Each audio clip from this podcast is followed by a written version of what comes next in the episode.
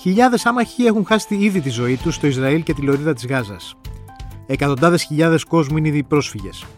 Η επιστροφή της βίας στη Μέση Ανατολή επαναφέρει για μια ακόμη φορά το ερώτημα.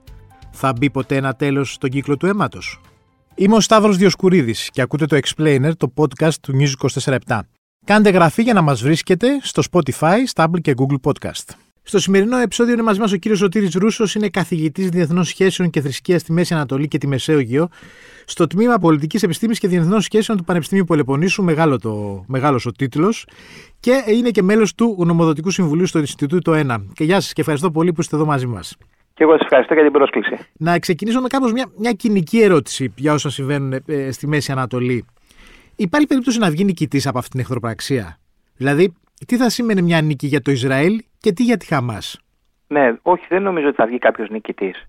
Ε, θα βγει χαμένος και ο Ισραηλινός και ο Παλαιστινιακός λαός. Γιατί, όχι γιατί στο πεδίο των μαχών α, δεν θα είναι ανάλογες τα ανάλογα τα κέρδη ή δεν θα είναι ανάλογοι α, οι ανάλογες οι ήττες, αλλά γιατί απλούστατα δεν θα οδηγήσει ε, σε μια ουσιαστική διαπραγμάτευση για τη δημιουργία δύο κρατών, για την λύση δηλαδή των δύο κρατών.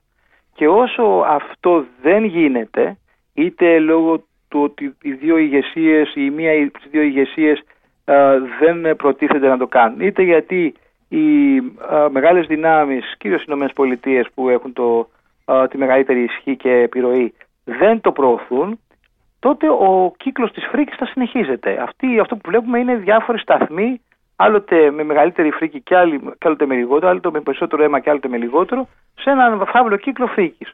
Άρα λοιπόν δεν νομίζω ότι θα βγει κάποιος κερδισμένος, ακόμα και αν που είναι ένα πιθανό σενάριο, το Ισραήλ κατανικήσει τις δυνάμεις της ε, Χαμάς που είναι και το πιθανότερο σενάριο και ακόμα, ακόμα και αν εγκαθιδρύσει πλήρως τον έλεγχό του στην ε, ε, Γάζα. Μπορεί να τους διώξει δηλαδή Μπορεί να τους διώξει όλους τους κατοίκους από εκεί. Όχι, Θεού. Είναι 2.200.000 άτομα. Τότε πάμε σε άλλη, πάμε σε γενοκτονία τότε.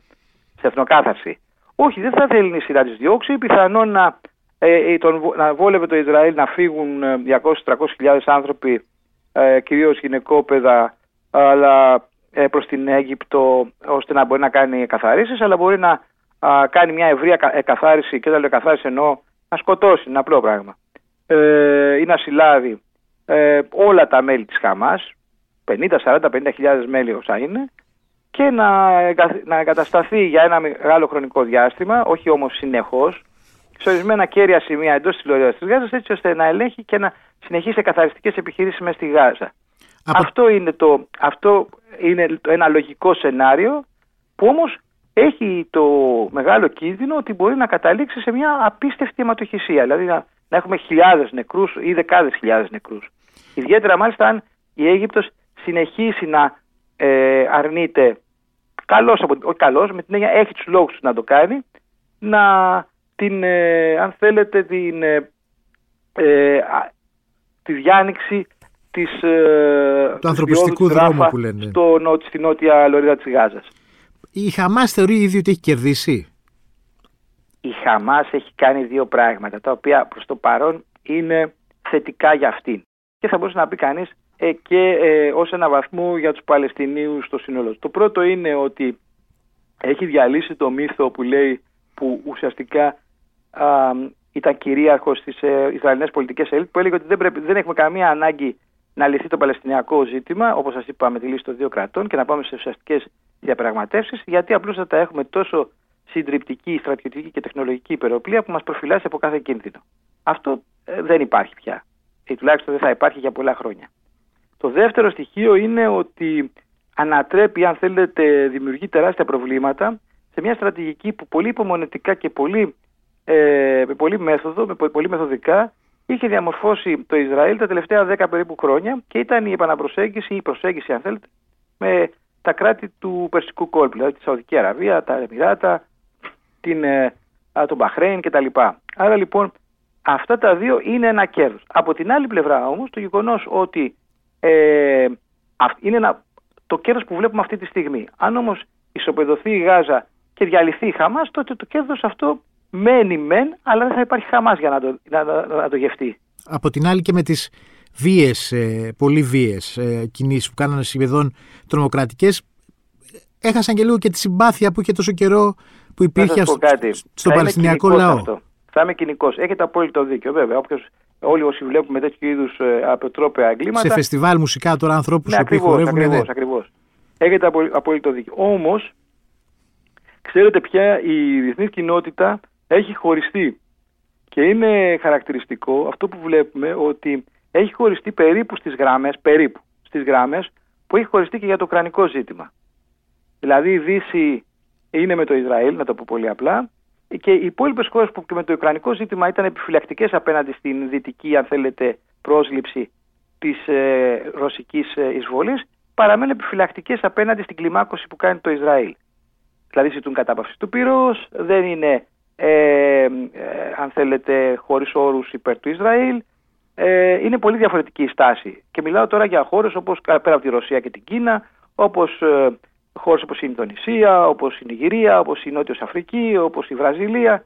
Μιλάω για τις πολύ μεγαλύτερες χώρες, αλλά και μικρότερες χώρες που, που ε, πηγαίνουν μαζί με αυτές. Άρα λοιπόν δεν μπορούμε να μιλήσουμε για μια διεθνή κοινότητα, μιλάμε για δύο διαφορετικά, ή αν θέλετε για τρία διαφορετικά κομμάτια της διεθνούς κοινότητας. Το άλλο ζήτημα είναι ότι για τους Παλαιστίνιους και όχι μόνο για τη Χαμάς, εδώ και περίπου 10 χρόνια που συνομιλώ μαζί τους, έχουν χάσει κάθε ελπίδα σε στήριξή τους από την Δύση, γιατί αυτή δεν έρχεται ποτέ. Δηλαδή σε επανειλημμένες προ, προκλητικές κινήσεις ε, του Ισραήλ, είτε αυτοί είναι οι έπικοι που ε, επιτίθενται εναντίον Παλαιστινίων, που τους παίρνουν τα σπίτια, που τους γκρεμίζουν τα σπίτια κτλ. Ε, και σε άλλα ζητήματα όπως είναι ο αποκλειστισμός της Γάζας, ε, δεν έχει γίνει τίποτα. Οπότε ε, αυτό που λέτε είναι πάρα πολύ σημαντικό να το συζητάμε, αλλά για τους ίδιους Παλαιστινίου, όχι μόνο για τη Χαμάς, είναι, μια, είναι αυτό που λέμε τι είχαμε, τι χάσαμε, ε, ως ένα βαθμό. Ως ένα βαθμό. Άρα λοιπόν, ε, να δούμε λίγο το πώς προσλαμβάνεται από αυτούς η δυτική κοινή γνώμη που μέχρι τώρα τη θεωρούν ότι δεν τους βοήθησε. Τουλάχιστον τα 10 τελευταία χρόνια από τη στιγμή που ανεβαίνει στην εξουσία ο Τραμπ ε, στην, ε, στις και μετά, όχι μόνο ο Τραμπ αλλά και ακόμα και η Δυτική Ευρώπη, η Ευρωπαϊκή Ένωση ακολουθεί μια πορεία εντελώς ε, μονόπλευρη υπέρ του Ισραήλ, είτε έμεσα είτε άμεσα. Πάντως δεν είναι και λίγο αν θέλετε παράλογο, δηλαδή, έχουμε τη λωρίδα της Γάζας όπου δεν υπάρχει κάποιος άνθρωπος, νομίζω, στον κόσμο που να ασχολείται με την παγκόσμια ιστορία ή με την, πολιτική, με την πολιτική, την κοινωνία, οτιδήποτε, που να μην καταλαβαίνει ότι εκεί έχει δημιουργηθεί, ας πούμε, μια φυλακή δύο εκατομμύριων ανθρώπων. Και μια τέτοια, όταν επιβιώνει σε μια τέτοια κατάσταση, προφανώς μπορεί να φτάσουμε σε ακραίες ενέργειες όπως αυτές που είδαμε και το, το προηγούμενο διάστημα. Δεν υπάρχει Πώς να το πω, ένα κλίμα, ας πούμε, ότι κάπως θα έπρεπε να τελειώσει όλη αυτή η ιστορία που δεν είναι και πολύ μακριά μας. Δηλαδή είναι πολύ σωστά, πολύ σωστά το λέτε. Αλλά υπήρχαν τα δύο αυτά στοιχεία που σας είπα προηγουμένως, τα οποία συσκότιζαν αυτό το πολύ σωστό και πολύ λογικό που λέτε. Τώρα ήταν τα δύο στοιχεία. Ήταν το πρώτο ότι το Ισραήλ και οι Ηνωμένες Πολιτείες πίστευαν ότι η στρατιωτική και η τεχνολογική υπεροχή των Ισραηλινών δυνάμεων δεν επιτρέπουν κάποια, κάποια σοβαρή απειλή για την ασφάλεια του Ισραήλ, από πλευράς Γάζας εννοώ πάντα ε, Λωρίδα και Χαμάς. Και η άλλη αντίληψη ήταν ότι ε, εντάξει τώρα δεν υπάρχει Παλαιστινιακό, θα τα βρουν το Ισραήλ με τους ε, Σαουδάραβες και θα τελειώσει η όμορφα ιστορία και κανείς δεν θα ασχοληθεί με το. θα είναι μια, μια, ένα πρόβλημα που θα υπάρχει και σιγά σιγά θα χάνεται στον ορίζοντα, όπως χάνεται στον ορίζοντα, αν μου επιτρέπετε και το Κυπριακό ή τον Αγκόρνο Καραμπάχ θα χαθεί σε λίγο κτλ. Ήταν αυτή η αντίληψη. Οι δύο, αν θέλετε, αυτές οι δύο γραμμές σκέψης ναι. μας οδήγησαν σε αυτό που μας οδήγησαν. Υπάρχει περίπτωση να συνασπιστεί ο αραβικός κόσμος εναντίον του Ισραήλ; Ναι, εναντίον του Ισραήλ με αφορμή το Παλαιστινιακό; Όχι. Όχι. Όχι με την έννοια του, της πολεμικής αναμέτρησης.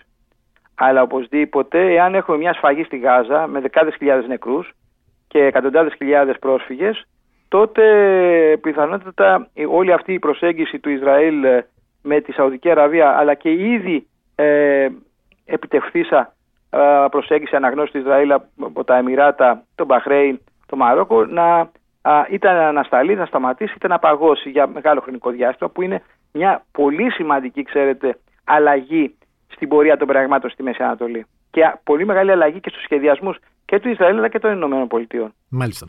Ε, τώρα, εσείς από ό,τι, από ξέρετε, στην κοινή γνώμη, μέσα και στον αραβικό κόσμο αλλά και στον Ισραηλινό κόσμο, δεν υπάρχουν άνθρωποι οι οποίοι να μην ας πούμε αντέχουν όλη αυτή την ιστορία που γίνεται, να λένε άντε πότε θα τα βρούμε να τελειώνουμε.